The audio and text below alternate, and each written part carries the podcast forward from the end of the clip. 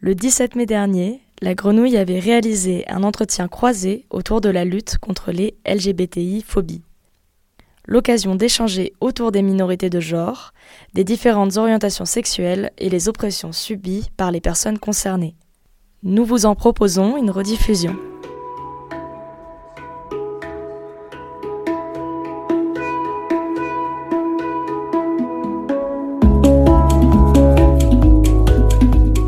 Bonjour auditeurice, vous êtes sur Radio Grenouille et c'est Léna au micro.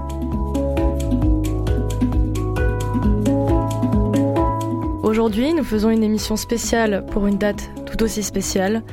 Nous sommes le 17 mai et c'est l'IDA Hot, International Day Against Homophobia and Transphobia, avec mon superbe accent. En français, la journée internationale de lutte contre l'homophobie et la transphobie. Une journée qui ne devrait pas être uniquement une date, une journée qui devrait être quotidienne. Lutter contre les LGBTI-phobies, c'est-à-dire à quoi sont confrontées aujourd'hui les dites minorités sexuelles et de genre? Derrière le sigle désormais connu LGBT, des personnes, des identités, les oppressions qu'elles subissent et comment les combattre. Un sujet vaste, mais plus que nécessaire, que nous allons aborder aujourd'hui avec Lee Ferrero qui est avec moi. Bonjour Lee. Bonjour et avec Sophie Rock. Bonjour Sophie. Bonjour. Lee, tu es venue aujourd'hui pour nous parler, entre autres, de ce qu'est la transphobie.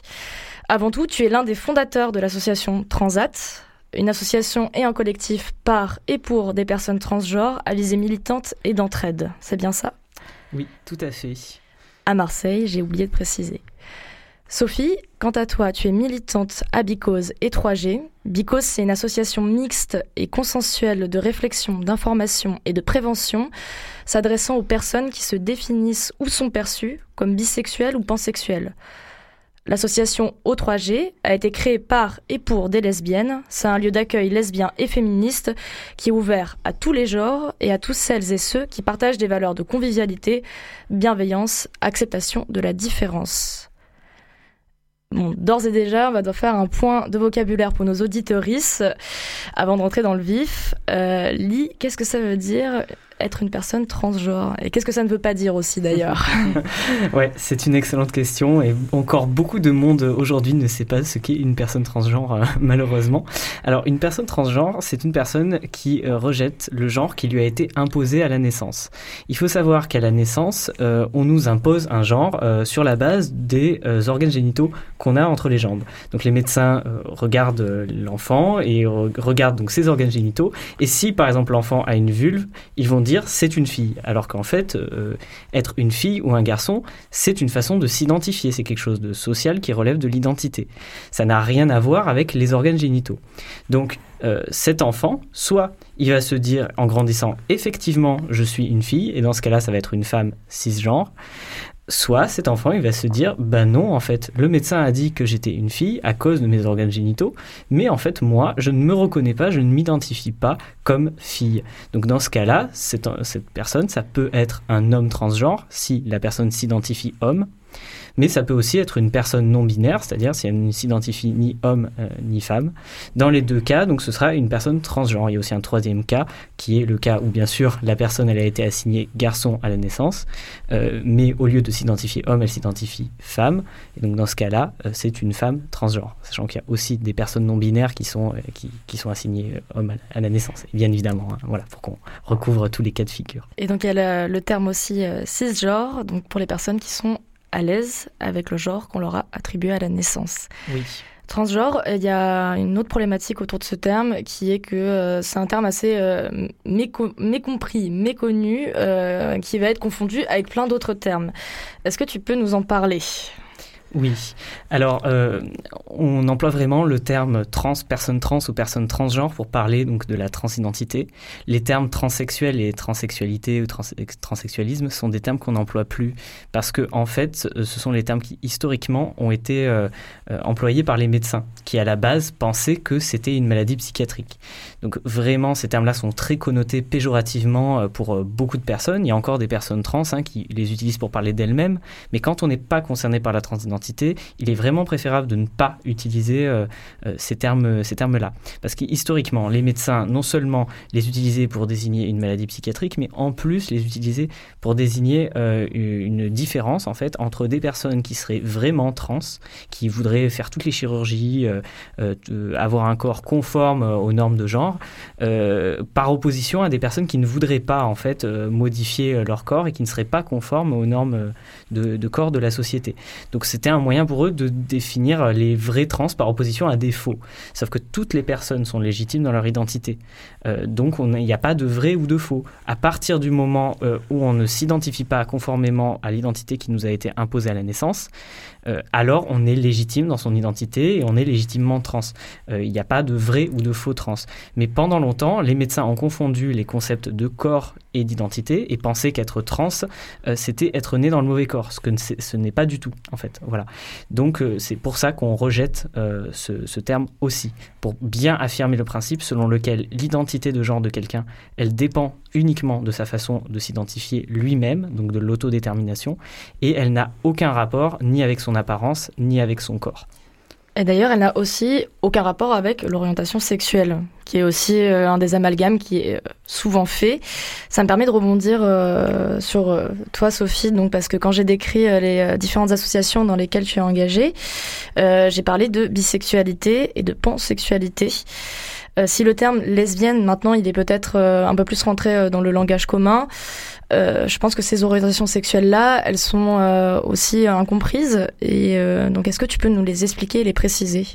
Oui, je pense que le, plus grand préjugé dont souffre la bisexualité, c'est de, de dire que la bisexualité, ça n'existe pas, tout simplement. Et alors que ben, ça existe, ce n'est pas un état provisoire, ce n'est pas forcément des personnes qui sont dans le doute, au contraire.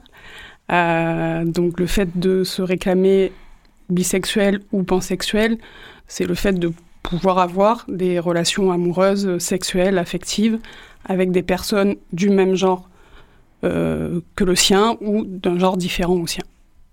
Voilà. Donc indifféremment avec un homme ou avec une femme. Il est aussi important quand on parle de bisexualité de ne pas oublier les personnes non binaires parce qu'en fait il y a beaucoup de gens en fait qui vont penser qu'une personne bi elle ne va pouvoir être attirée que par les hommes ou les femmes parce qu'il y a la racine bi qui veut dire deux. Mais en fait de plus en plus le terme bisexuel est désigné, euh, enfin utilisé pour désigner l'attirance envers euh, en fait euh, deux genres ou plus indépendamment de que ce genre soit homme, femme ou personne non binaire. Donc c'est pas du tout excluant des personnes non binaires. Tout à fait. Merci la précision. oui, merci. Donc euh, aujourd'hui, euh, on est ici ensemble euh, par rapport au 17 mai.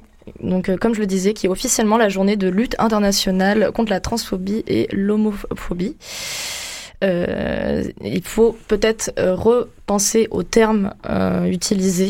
Il est préférable de parler de la journée de lutte internationale de, contre les LGBTI-phobies. Pourquoi Et déjà, qu'est-ce que veut dire ce sigle? Alors, euh, pendant longtemps, on a parlé de journée internationale de lutte contre l'homophobie parce que euh, on se disait que derrière le terme homophobie, on pouvait regrouper toutes les formes de, phobie. Sauf qu'il euh, y a des spécificités. Lee en parlera sur la transphobie, sur la lesbophobie, sur la biphobie.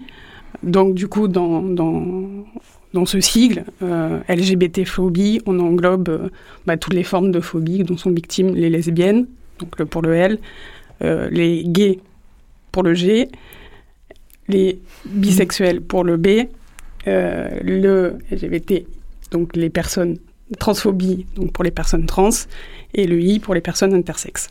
Une personne intersexe, euh, c'est une personne dont le développement de corps ne correspond ni à la norme mâle ni à la norme femelle. Donc là, vraiment, on parle d'un fait de corps. J'ai dit tout à, l'heure que la transidentité, ça concerne vraiment l'identité, la façon de se définir.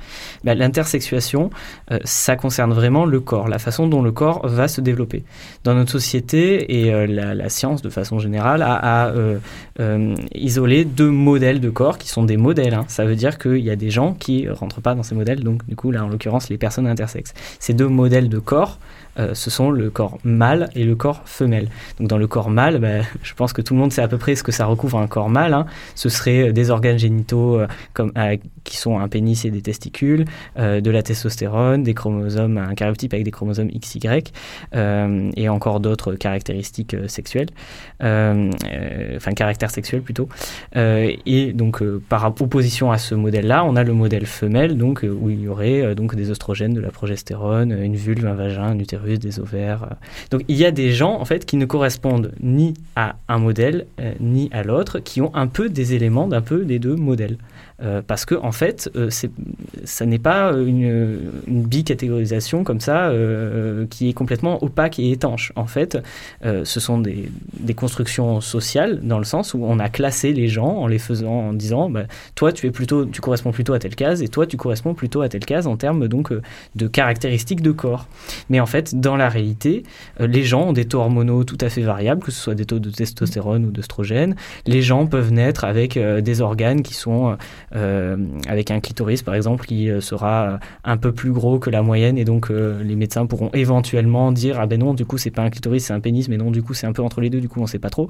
Donc c'est ça peut occasionner ce type d'événement là et donc effectivement euh, il va y avoir des tas de personnes qui ne rentreront pas à 100% dans un moule ou dans l'autre, et ça c'est ce qu'on appelle les personnes intersexes. Donc on voit que ça ne concerne pas que les organes génitaux et pas que des choses visibles à la naissance. Ça peut concerner les taux hormonaux, euh, ça peut concerner le, le ça peut concerner le développement de caractère sexuel secondaire. Et donc ça n'a pas de rapport avec la transidentité. Et là où c'est important de euh, aussi intégrer les personnes intersexes dans cette journée de lutte et pas que dans le combat en général, c'est parce qu'elles subissent aussi énormément d'oppression ça dès la naissance. On sait qu'il y a des mutilations qui sont quand même euh, réalisées à la naissance pour absolument que la personne rentre dans cette case euh, mâle ou femelle. Pas que à la naissance, tout au long de la vie. Tout au long de la vie. Tout au long de la vie, on a des personnes qui donc se découvrent intersexes par exemple à, la, puberté euh, et les, médecins et leurs familles va les, leur imposer un traitement hormonal de force, voire une stérilisation de force.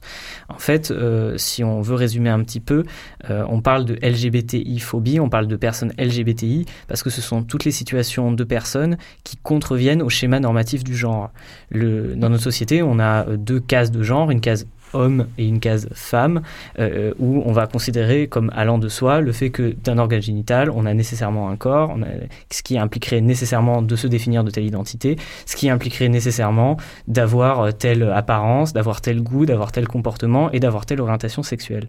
Sauf qu'en fait, tout ce schéma d'implication-là, il est complètement faux. Il est faux donc à plein de niveaux. C'est pas parce que tu as telle identité de genre que tu vas avoir telle orientation sexuelle. La preuve, il existe des personnes qui sont lesbiennes, gays, bi.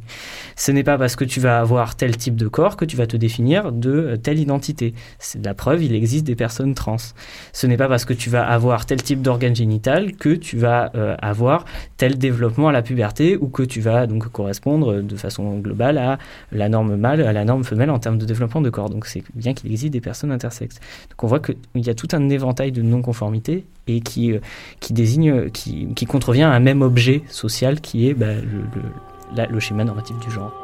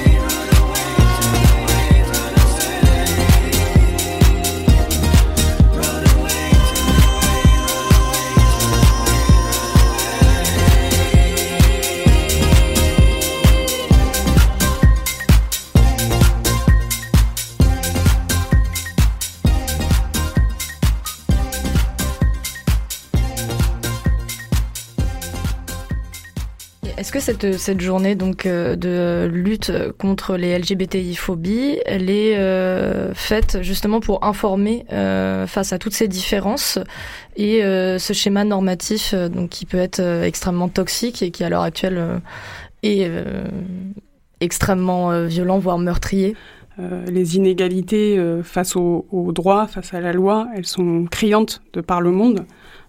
Aujourd'hui, on a encore plus de 70 pays qui pénalise l'homosexualité euh, de prison, de torture, voire de peine de mort dans encore, euh, je crois, 11 pays. C'est effectivement ces 11 pays. On est à 72 États dans le monde qui euh, pénalisent les personnes lesbiennes, gays, bisexuelles ou transgenres par de la prison, de la torture, de la peine de mort ou des travaux forcés. Avec 11 donc pour la peine de mort si homosexualité. C'est des chiffres terrifiants. Donc c'est une journée de sensibilisation. Euh, c'est une journée universelle. Et euh, alors, c'est vrai que cette année, c'est dans un contexte qui est assez particulier avec, euh, avec le Covid-19. donc, on n'est pas sur des modes de mobilisation habituels, mais il n'empêche que cette journée garde un sens pour nous et que c'est pas parce que l'état sanitaire prime qu'on doit mettre de côté les libertés individuelles. Euh, là, on donnait quelques chiffres par rapport à la réalité euh, mondiale en termes de pénalisation. Euh, à l'heure actuelle, c'est quoi la situation en France pour les personnes LGBTI Où en est en fait les droits en France pour ces personnes-là? Alors, il y, a un classement qui est sorti aujourd'hui, qui est établi par l'ILGA Europe, qui a des critères assez précis en termes d'avancée de droits par rapport aux personnes LGBTI. la France recule dans ce classement. Elle recule depuis deux ans parce que, euh, euh, parce que en fait, la, politique actuelle euh, du gouvernement Macron n'est pas du tout ambitieuse sur les questions LGBTI. la PMA, par exemple, qui est mm. encore une fois reportée et mise aux oubliettes, hein, carrément, après avoir été déjà reportée pas mal de fois. le fait qu'on n'a plus de plan gouvernemental qui avait été mis en place sous le précédent gouvernement, qui n'a pas été renouvelé en 2016, donc en fait, euh, aujourd'hui en France, euh, même si évidemment par rapport à la situation d'autres pays dans le monde, on a avancé, notamment grâce au mariage pour tous, les politiques publiques ne sont plus ambitieuses. En tout cas, la politique actuelle du gouvernement Macron n'est plus ambitieuse sur la... Enfin, il n'y a plus de politique, euh, tout simplement, sur les personnes LGBTI. Et quelle est la particularité à être aujourd'hui une personne transgenre dans, dans l'État français? Alors être transgenre en France euh, aujourd'hui c'est plus facile qu'avant. Euh, disons qu'on a davantage de droits, notamment grâce à la nouvelle loi qui est passée en, 2016 sur le changement de prénom, changement d'état civil. Il faut savoir qu'avant 2016 on était obligé de se faire stériliser en fait pour avoir euh, ne serait-ce qu'un changement de prénom. Il fallait prendre un avocat et, et, en fait faire une, longue procédure où on, on, prouvait en fait que le corps avait subi des, des opérations irréversibles. Donc c'est quelque chose d'extrêmement euh, bah, contraire au principe euh, bah, de liberté, d'autodétermination. C'est horrible. Extrêmement violent. Heureusement, euh, on a eu la nouvelle loi en 2016, mais cette nouvelle loi, déjà, elle peine beaucoup à être appliquée. C'est-à-dire que même si elle précise de façon très claire qu'on n'a pas le droit de demander de pièces médicales pour, pour obtenir un changement de prénom, un changement d'état civil, il y a encore des, des mairies donc, qui se permettent de le faire. pour le changement donc, de, de mention sexe, F ou M, il y a encore des tribunaux qui se permettent de le faire. Euh, aujourd'hui, euh, les gens commencent à être plus au courant de, la loi et donc euh, ça, ça, évolue un petit peu, mais au tout début, c'était vraiment, c'était vraiment préoccupant parce qu'il y avait même des, avocats qui profitaient de la situation en disant Ah oui, mais il faut encore prendre un avocat, etc. Alors qu'en fait, on peut juste le faire par voie de requête hein, pour le changement de mention sexe à l'état civil. Donc, ce qui est plus préoccupant aujourd'hui, puisque la situation administrative, même si on n'en est pas encore à du tout déclaratif, hein, euh, commence à être un petit peu, un petit peu meilleure, c'est vraiment euh, la situation euh, médicale. C'est-à-dire que pour les personnes qui veulent faire une transition médicalisée, on est face à une situation où il y a du refus de soins de façon généralisée et où il y a une espèce de lobby institutionnel, donc une association de médecins, qui a de très mauvaises pratiques qui sont entérinées par la sécurité sociale. C'est-à-dire que la sécurité sociale conseille, n'impose pas, mais conseille qu'on suive ces protocoles qui sont éminemment transphobes. Euh, Et donc ces médecins en, hôpitaux publics se permettent de faire des choses euh, euh, qui, sont de l'ordre de la psychiatrisation forcée, c'est-à-dire que les personnes, elles vont dans ces équipes de spécialistes, euh, elles, vont, elles sont obligées de voir le psychiatre pendant de nombreuses années, de voir plusieurs psychiatres même. ces psychiatres sont... leur discours, hein, c'est bien sûr qu'ils ne, jugent pas si la personne est trans, mais en fait c'est ce qu'ils font en pratique. Hein.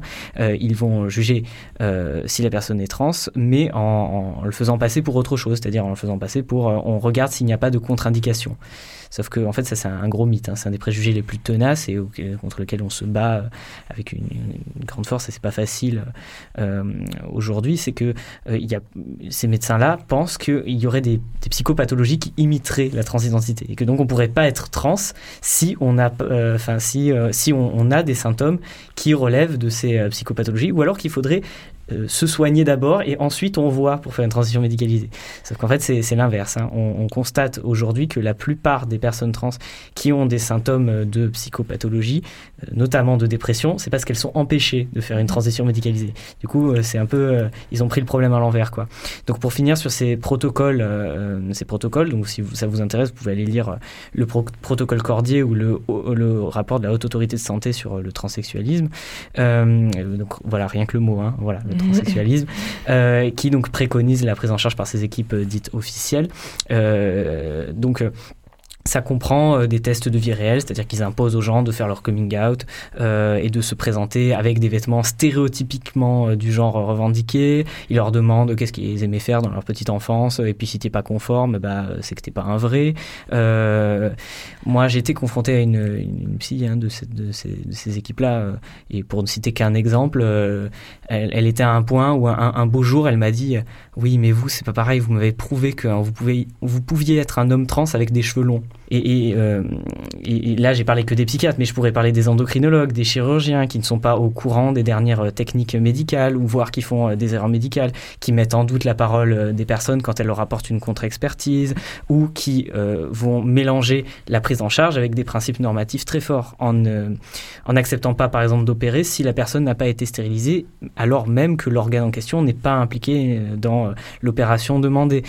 donc, on va avoir vraiment le bien-être de la personne qui est vraiment mis en tout dernier. C'est-à-dire, c'est plutôt, bon, et eh ben, il nous faut préserver l'ordre social, il faut créer des vrais hommes, des vraies femmes, euh, avec toute une correspondance, donc au schéma normatif que, que j'expliquais, et ça va empêcher en fait les personnes d'accéder à ce dont, ce dont elles ont besoin. Donc là, j'ai donné l'exemple de la transphobie médicale, hein, mais je pourrais parler du manque de formation des personnels administratifs de toutes sortes, qui euh, donc ne connaissent pas la loi. On l'a vu avec l'exemple de l'application de la loi sur les changements de prénom, euh, mais je pourrais aussi parler tout simplement simplement euh, des problèmes euh, intrafamiliaux qu'il peut y avoir suite à des coming out, de la transphobie euh, sur le lieu de travail ou sur le, dans le milieu scolaire, malgré des préconisations du ministère de l'Éducation nationale. ce que ça veut dire, c'est qu'en fait, être aujourd'hui une personne transgenre en France, c'est forcément passer par un, chemin semé d'embûches, même si en, en, termes de droit, on peut faire une transition médicalisée. Mais, mais ça veut dire aussi se, se confronter à énormément de violences. C'est ça. en fait, les, violences sont vraiment majoritairement dues au fait que les personnes ne sont pas sensibilisées à ce qu'est la transidentité et ne se remettent pas forcément en question. Euh, si euh, les lois ne sont pas fondamentalement transphobes, elles omettent dans la plupart des cas l'existence des personnes trans et donc elles ne les protègent pas efficacement. Euh, sur les violences qu'on peut encore subir en France, en 2019, il y a euh, une agression physique euh, tous les trois jours et une agression verbale toutes les huit heures. Voilà. Euh, les lesbiennes se disent victimes de lesbophobie à 60%, plus de la moitié. Pour les personnes trans, on arrive euh, à plutôt à 80-90%, on est plus dans ces eaux-là, sachant que la majorité ne porte pas plainte en fait. Hein. C'est euh, vraiment, on, est euh, la, quasi-totalité des personnes estiment avoir été victimes de, transphobie, mais n'ira jamais enclencher une quelconque démarche que ce soit.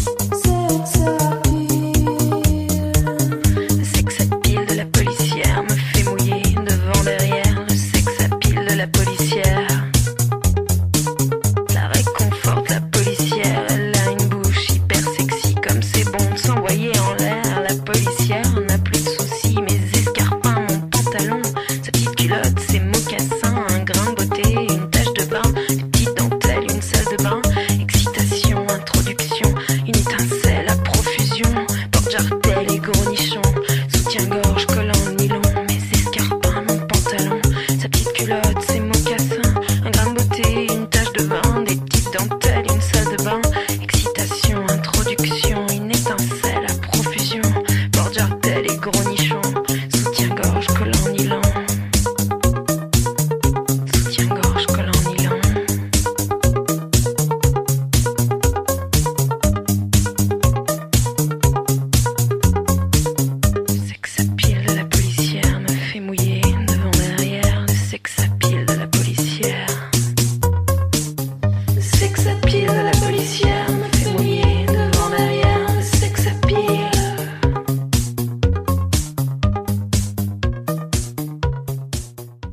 aujourd'hui euh, la lesbophobie euh, Est-ce est que la différence doit absolument être euh, faite entre la lesbophobie et l'homophobie, Sophie? Oui, elle doit être faite parce que dans la lesbophobie, il y a une double, discrimination qui est celle liée à l'orientation sexuelle, mais qui est aussi celle liée à l'identité de genre.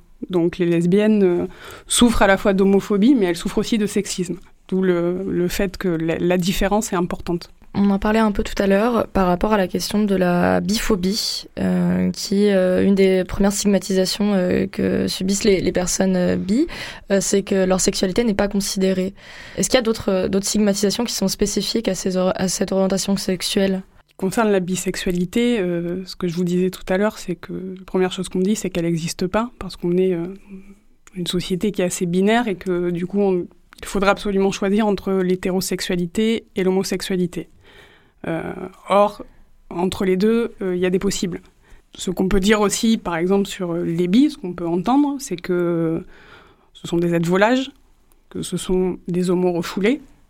Euh, moi, si je suis en couple avec une personne de genre masculin, on va dire que je rentre dans le droit chemin. Par contre, si je suis en couple avec une personne de genre féminin, ben ça y est, je m'assume enfin comme lesbienne. Voilà, c'est euh, c'est un peu les. Et c'est des préjugés qui viennent autant des hétérosexuels que des homosexuels parfois.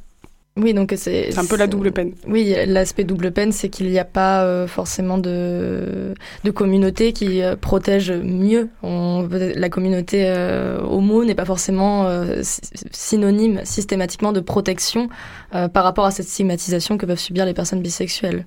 Alors, c'est vrai que c'est-à-dire que l'affichage euh, social, quand on est, euh, se fait forcément euh, dans une case qui est soit hétéro, soit homo. Mm. Donc du coup, on peine à exister et être visible au sein de la communauté LGBT. Mais c'est le cas aussi des lesbiennes pour d'autres raisons.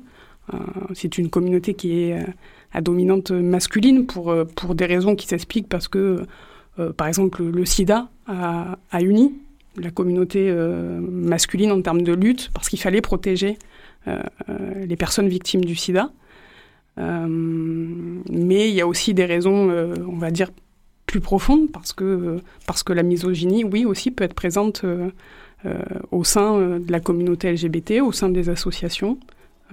au sein de partout finalement. On est on, on est protégé de ça nulle part. On est protégé de ça nulle part, tout à fait.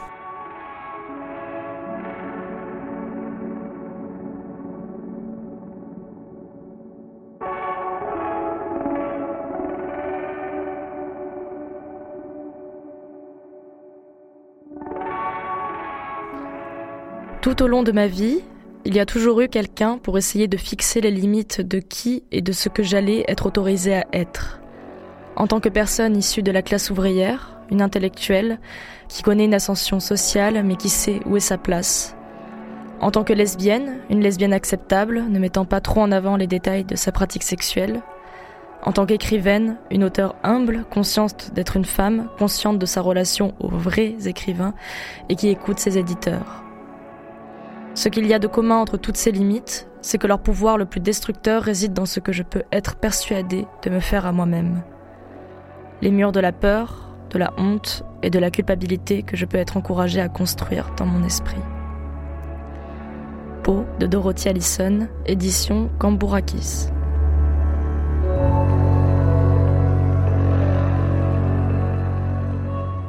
Qu'est-ce qu'elle vous fait, cette citation?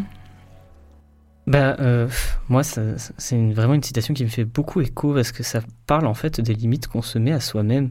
Ça parle de finalement euh, les oppressions, de toutes les oppressions systémiques que qu'on intériorise et qu'on admet pour vraies, non pas parce qu'on constate qu'elles qu'elles existent et que les autres nous, nous, nous, les font, mais parce que euh, on les admet vraiment comme naturelles, comme allant de soi et, et soi-même on s'impose ces limites-là.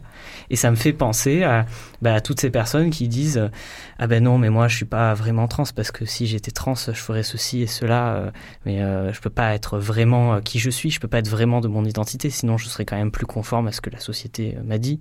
Ça, ça, me fait penser à tous ces gens qui, qui, disent ah ben non mais moi je peux pas changer de métier parce qu'en fait je suis né dans ce milieu social et donc je n'arriverai jamais à faire le métier que je veux parce qu'il est pas pour moi en fait. Ce pas pour moi ce c'est pas moi ce c'est toutes ces choses en fait que qui, nous empêchent parce qu'on vit dans une société où il y a un schéma normatif, où euh, il y a euh, des oppressions systémiques, où on, a une norme qui trace la limite entre des gens qui ont des privilèges et des gens euh, qui n'en ont pas.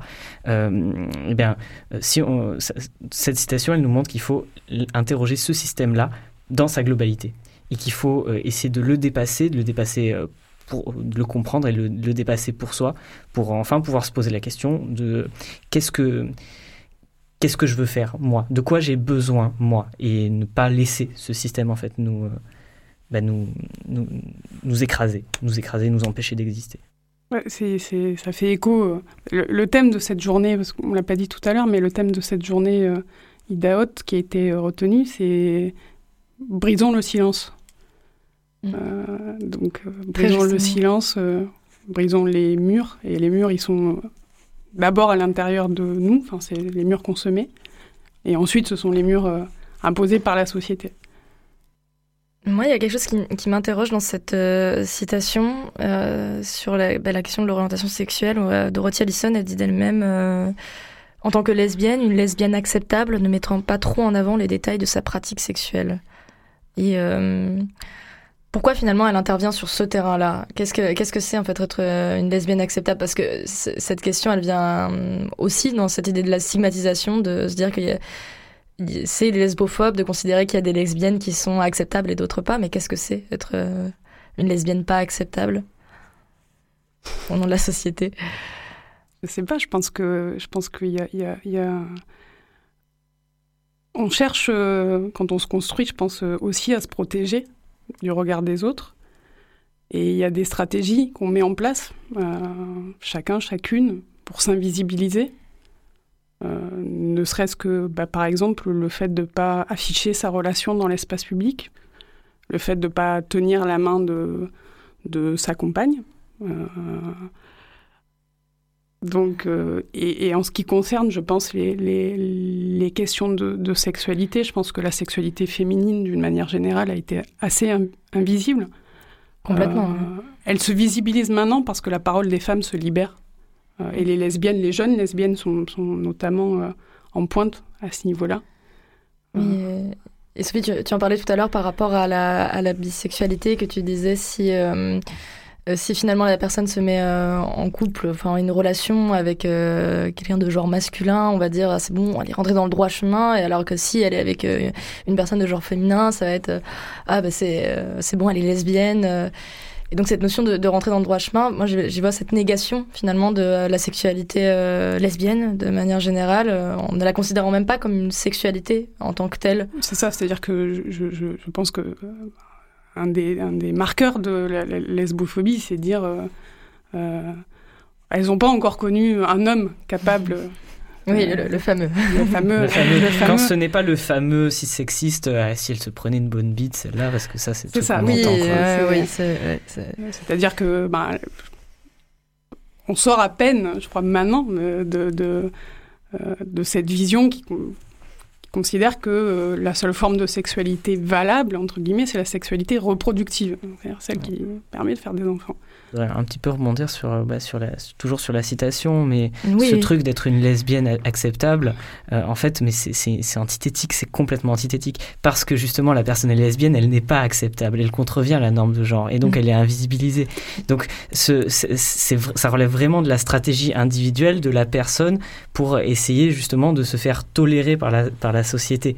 Euh, on est vraiment là-dedans et on retrouve le même mécanisme chez des personnes trans qui vont rejeter d'autres personnes trans par transphobie intériorisée en disant ah oui mais non mais quand même tu mets des jupes trop courtes, tu desserres la cause. Euh, les vraies personnes trans, et eh ben les vraies femmes trans, elles elles se conforment à ce qu'on attend d'une femme, c'est-à-dire pas trop, pas pas assez, bien habillée, etc.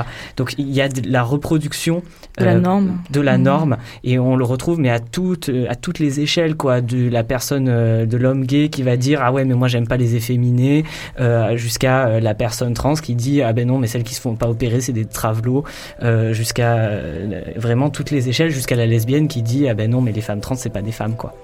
C'est vraiment des choses qui se qui se reproduisent contre lesquelles il faut lutter même au sein de nos communautés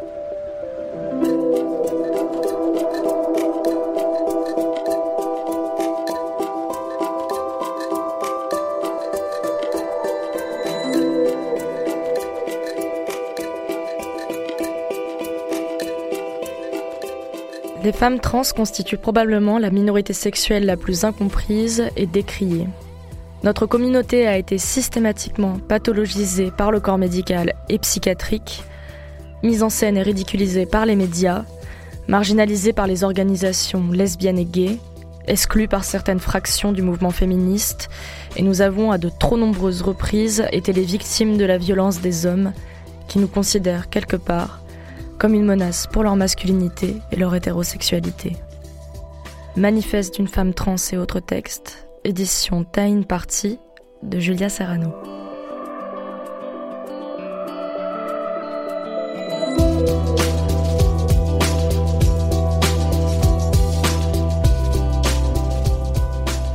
Donc Julia Serrano, elle en parle euh, très bien de cette question de euh, qu'est-ce que c'est être, être femme trans en, fait, cette citation résume magnifiquement bah, le, problème en fait que posent les, femmes trans à un, certain nombre de, de, bah, femmes cis euh, féministes en fait qui ne veulent pas, euh, bah, qui n'arrivent pas à concevoir que le féminisme en fait ce n'est pas euh, que euh, bah, que l'affaire des femmes cis. Quand elles n'arrivent pas en fait à, déconstruire tout ce paradigme, tout ce système normatif selon lequel il y aurait des femmes bien conformes à ce que doit être une femme en termes de corps, d'identité, d'apparence, de, goût, de comportement, etc.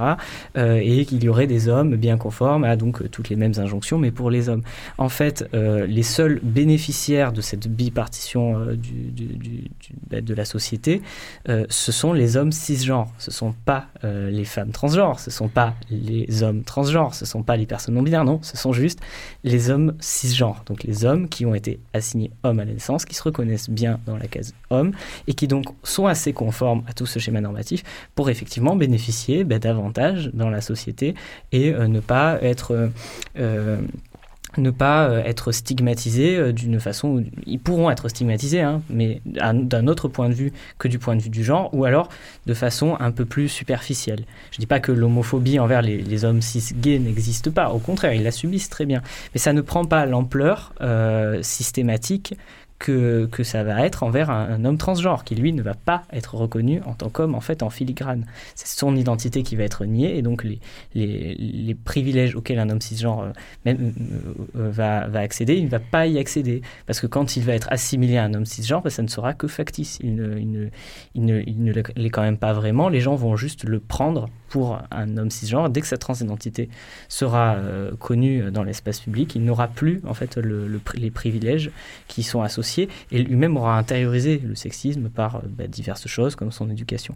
Bah, en fait, ce dont parle Julia Serrano, c'est la, même chose pour les, femmes transgenres. En fait, elle, développe le fait que euh, les femmes cisgenres et dans une autre mesure les hommes cisgenres, mais la société dans son ensemble ne euh, comprend pas la position qu'ont les femmes transgenres, c'est-à-dire de femmes qui ont été assignées hommes à la naissance, mais qui pour autant ne sont pas des hommes et donc n'ont pas perçu euh, leur socialisation en tant que en tant que telle et donc ne bénéficient pas des avantages structurels qui sont euh, ceux des hommes cisgenres. Elles ont donc pleinement leur place, ainsi que les hommes transgenres et les personnes non binaires, au sein de la lutte féministe et sont donc directement concernées par le sexisme. C'est ça qui va chagriner certaines qui pensent qu'on est là, nous les personnes trans, pour leur voler leur lutte. Sauf que non, pas du tout. On n'est pas là, on est, on est juste là. en fait, on existe.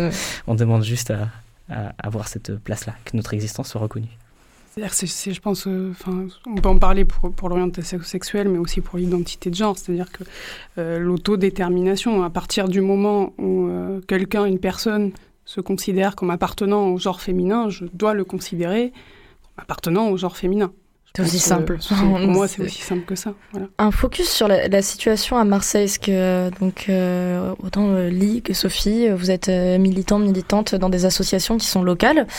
Euh, ici à Marseille, euh, quelles sont les perspectives de lutte Et euh, surtout, est-ce que Marseille a un terrain spécifique en termes de lutte contre les LGBTI-phobies Malheureusement, je pense que oui, et c'est pas forcément notre, enfin, en la faveur de Marseille, c'est-à-dire que on est dans une ville euh, où on est euh, invisible. Alors pour le coup, euh, en termes de politique publique et d'existence dans, dans, dans l'espace public que, que, la ville pourrait encourager, on est, on est à zéro. Enfin, par exemple, on n'a pas de centre LGBT à Marseille, alors que des villes, ben, on, on, on, prend autour de nous, ne serait-ce qu'à Avignon, qui est, voilà, qui est pas très loin et qui est une petite ville, ou à Nice, il y a des centres LGBT et euh, à Marseille, qui est la deuxième ville de France, on est euh, toujours en attente d'avoir un centre où les associations puissent se réunir et, voilà, sans parler de politique publique qui en fait enfin, n'existent pas quoi. Ils n'ont jamais existé sous le mandat, les mandats de, de Jean-Claude Godin. Oui, enfin pour cette expression que j'aime bien, c'est que Marseille c'est le premier placard de France en fait. Les gens se cachent à Marseille, les gens se cachent euh, dans la rue, même sur les applis de rencontre, les gens se cachent et disent qu'ils sont hors milieu euh, ou, disent carrément qu'ils sont hétéros. Ou, euh, enfin voilà. Donc c'est euh, c'est vraiment très particulier de, de ce point de vue-là. En fait, on est sur bah, une, une, une, homophobie surtout parce qu'en fait, comme les personnes trans sont invisibles, n'existent pas dans les yeux des gens, on est sur surtout sur de, l'homophobie qui est assumée, en fait, qui est euh, euh, frontale, quoi. C'est-à-dire que c'est euh, enfin, enculé à la place de la virgule, quoi, comme on a l'habitude de dire. Donc, euh, on part, on part de, très très loin, et du point de vue des luttes trans, on a un des une des équipes protocolaires qui est les plus rétrogrades de France à l'hôpital public La Conception et qui a des, pratiques les plus rétrogrades de, France en termes de, psychiatrisation et euh, de, bah bah de, reproduction d'un schéma, normatif. Euh, donc jusqu'à ce qu'il n'y a pas longtemps, donc jusqu'à ce qu'on essaie d'impulser à Transat et avec d'autres euh, structures et associations euh, la création d'un réseau de santé et la formation de médecins, on était dans une des, une des situations les plus, les plus difficiles de France en termes de de, désert, de désert médical. Là, c'est vrai qu'à l'heure actuelle, euh, voilà, à l'heure actuelle, ça va, ça va un petit peu mieux. C'est surtout les mentalités sur lesquelles euh, il faut agir, même du point de vue administratif, où on a eu des gros problèmes tant avec le TGI qu'avec euh, les mairies.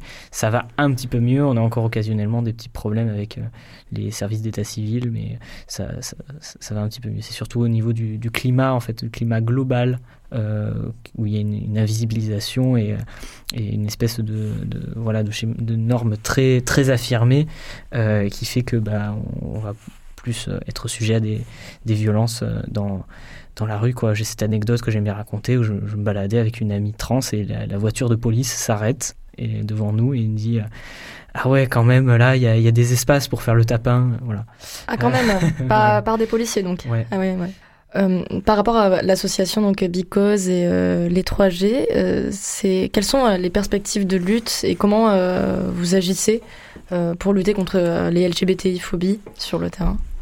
Alors, pour prendre, l'exemple le plus local, parce que Because est une association nationale qui s'implante à, peine dans la région. les 3G, c'est un bar associatif qui a, qui a 25 ans, c'est quand même historique parce que ça reste le, c'est le plus vieux bar lesbien associatif encore ouvert en France et en Europe. Donc c'est un lieu euh, qui est euh, assez unique en son genre et donc il euh, un espace d'accueil où les associations peuvent se réunir. On fait des soirées aussi, donc c'est des espaces festifs de convivialité et de militantisme. Voilà, qu'on qu essaye de faire perdurer et qu'on espère encore faire perdurer malgré la fermeture actuelle, mais voilà, on va y arriver. Et quant à, quant à l'association Transat, qu'est-ce que, qu'est-ce que vous proposez à Transat pour les personnes euh, transgenres? Alors à Transat, on propose beaucoup de choses. On propose même des choses au 3G. Le 3G, c'est un lieu qu'on aime bien investir à, Transat, un lieu de convivialité. Euh, vous êtes copains, copines. Oui, voilà. on essaie vraiment de travailler en réseau. Nous, ça nous tient vraiment à cœur bah, que LGBTI, ce soit pas un vain sigle, quoi, qu'on puisse vraiment avoir une action commune.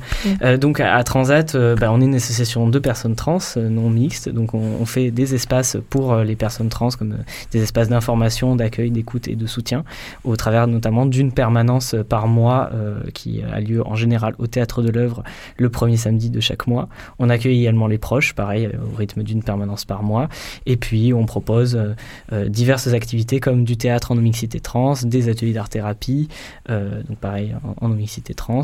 et puis, on, fait, on propose de la formation, de la sensibilisation, bien entendu, qui peut être de la sensibilisation grand public ou bien de la sensibilisation vers un, public spécifique, comme par exemple donc en milieu scolaire, en entreprise, ou via, pour d'autres associations. Euh, on essaie aussi de bosser donc sur le réseau de santé, euh, sur l'évolution des lois à travers du plaidoyer institutionnel. Oui, et, euh, bah, pendant le confinement, et, à partir du confinement, on a mis en place un, Discord, c'est-à-dire une, plateforme de discussion, d'échange sur Internet qui, on l'espère, va perdurer. Hein, et cette plateforme nous permettait de maintenir l'essentiel de l'activité, donc tout ce qui est permanence d'accueil, en tout cas, même à distance. Étant donné que je suis en présence euh, dans ce studio euh, avec des personnes qui sont concernées, j'aimerais que euh, de votre endroit, vu qu'on arrive vers la fin de cette émission, vous disiez aux auditoristes qui nous écoutent quels sont les bons réflexes pour participer à cette lutte, qui est la lutte contre les LGBTI, phobie, comment on fait pour aider et lutter? La première forme de militantisme, c'est vis-à-vis de son entourage en fait. C'est tout simplement être bienveillant, à l'écoute, euh, si on a des personnes autour de soi, des amis. Euh, euh, je connais des gens qui disent mais moi j'ai pas pas d'homo autour de autour de moi. T'es sûr ah, on fait des désillusions quelquefois. donc je dirais tout ça. pour moi, c'est la première forme de militantisme, c'est celle-là, quoi, d'être une personne bienveillante et tolérante à l'égard de quiconque, euh, euh, quelle que soit son orientation sexuelle ou son identité de genre, en fait. Et ne pas avoir peur, parce que je crois que c'est la peur, en fait, qui, qui euh, fabrique le rejet et l'intolérance et les agressions, etc., etc. Donc, ne pas avoir peur de ce qui est différent de soi, en fait. Mmh la peur, mais aussi euh, l'ignorance. Et en fait, euh, bah, parfois, bah, l'une engrange l'un et engrange l'autre. Euh, et en fait, voilà, le premier réflexe qu'il y a, en tout cas sur la transidentité, c'est vraiment d'interroger le système normatif. Si déjà, rien qu'en ayant écouté cette émission, rien qu'en ayant essayé de séparer les concepts différents que sont les organes génitaux, le corps, l'identité, l'apparence, le comportement et les goûts et l'orientation sexuelle, si vous avez bien séparé ces concepts-là, si vous avez bien compris que l'un n'implique pas l'autre et qu'on ne peut pas les déduire les uns des autres, là déjà vous avez fait le plus gros. Maintenant il faudra en tirer toutes les conclusions. Les conclusions elles sont diverses. Elles sont que par exemple, eh ben oui, il y a des hommes qui peuvent être enceints. Donc dire femme enceinte, ben, ça exclut les hommes qui peuvent être enceints. Donc il vaut mieux dire personne enceinte. Euh, ça, ça implique aussi que quand vous voyez quelqu'un dans la rue, vous pouvez pas déterminer son identité de genre. Donc c'est pas la peine de l'appeler madame ou monsieur. Dites juste bonjour et au moins, ça évitera à la personne bah, d'avoir à subir la charge du mégenrage dont on parlait tout à l'heure, c'est-à-dire bah, le fait que potentiellement vous soyez trompé dans euh, les pronoms, prénoms qu'elle utilise. Ce qui est possible aussi, c'est de demander, hein, de demander les pronoms, les, euh, prénoms de, la personne. En posant euh, simplement la question quel est ton pronom? Voilà. Qu'est-ce que tu préfères ou c'est non quel est, Voilà, quel est, ton, quel est ton pronom Par quel prénom tu veux que je t'appelle Enfin voilà. Et, et, après, vous y tenez. Et puis si vous trompez, voilà, vous en faites pas un drame, vous excusez. Mais ce que dit Sophie, c'est c'est très vrai. C'est-à-dire que des personnes LGBTI dans votre entourage, vous en avez, c'est sûr, et même des personnes trans. Parce qu'en fait, c'est pas écrit sur la figure de la personne qu'elle est trans. Elle va pas vous faire son coming out comme ça en sortant avec des paillettes ou voilà. Elle peut si elle a envie, mais la plupart du temps, c'est pas comme ça que ça va se passer. Vous pourrez pas l'identifier en tant, en tant que tel parce que ça ne se voit pas. Il n'y a pas une. De la même façon que l'apparence n'est pas liée à l'identité de genre, l'apparence n'est pas liée à la transidentité ou la cisidentité de, de la personne. Euh, donc euh, voilà, déconstruire la norme de genre, euh, ne pas mégenrer, on n'en a pas trop parlé euh, aujourd'hui, mais aussi ne pas outer, c'est-à-dire que quand quelqu'un vous fait son coming out, quand quelqu'un vous dit, voilà, euh, je suis lesbienne, je suis gay, je suis bi, je suis trans, quand quelqu'un vous dit ça, euh, elle vous, confie une info personnelle, donc il ne faut pas aller la, répéter sur les toits. Et, d'ailleurs, elle ne vous demande pas non plus euh, votre opinion. Donc quand quelqu'un vous fait un coming out, ce qu'elle ce veut, en fait, c'est de l'écoute, du soutien, euh, que finalement rien ne change entre vous, mais que vous preniez en compte un fait sur son identité ou sur ses, ses, préférences, et pas, et pas de jugement de valeur. Voilà, essayez de faire preuve de bienveillance, pas de jugement de valeur. Oui, est-ce que ce n'est pas finalement euh, l'arme principale pour savoir aider et lutter activement euh, contre les LGBTI-phobies C'est être à l'écoute et être bienveillant? Tout à fait. C'est pour ça aussi qu'on en parle d'ailleurs, et parce que la parole aussi. Mm. Oui, c'est très important pour que les personnes puissent euh, n'aient plus peur en fait hein, d'être d'être visibles. Si on n'en parle pas, alors euh, bah, forcément on va se dire bah, que on n'est pas normal, on est monstrueux, qu'on n'a pas le droit d'exister, euh, que le monde entier va dire qu'on est fou et que que on n'a pas voilà qu'on n'a pas le droit en fait d'être là. Plus on sera nombreux à en parler, plus ce sera facile d'en parler, plus les gens accepteront. Donc c'est et plus il y a des représentations qui existent dans l'espace public, ce qui permet aux plus jeunes aussi de s'accepter. De, s'accepter. Sur cette question de la prise de parole, je vous remercie grandement, euh, Lee et Sophie, d'être venus aujourd'hui pour parler euh, de toute cette thématique euh, pour cette journée. Un grand merci. Et merci à toi. Merci. Et un grand merci à Sarah, à la technique, une autre grenouille.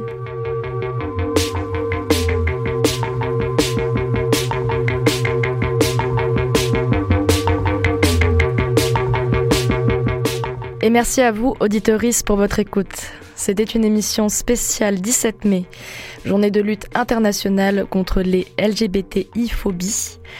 Vous pouvez la retrouver sur le site de la grenouille. À très bientôt sur les ondes.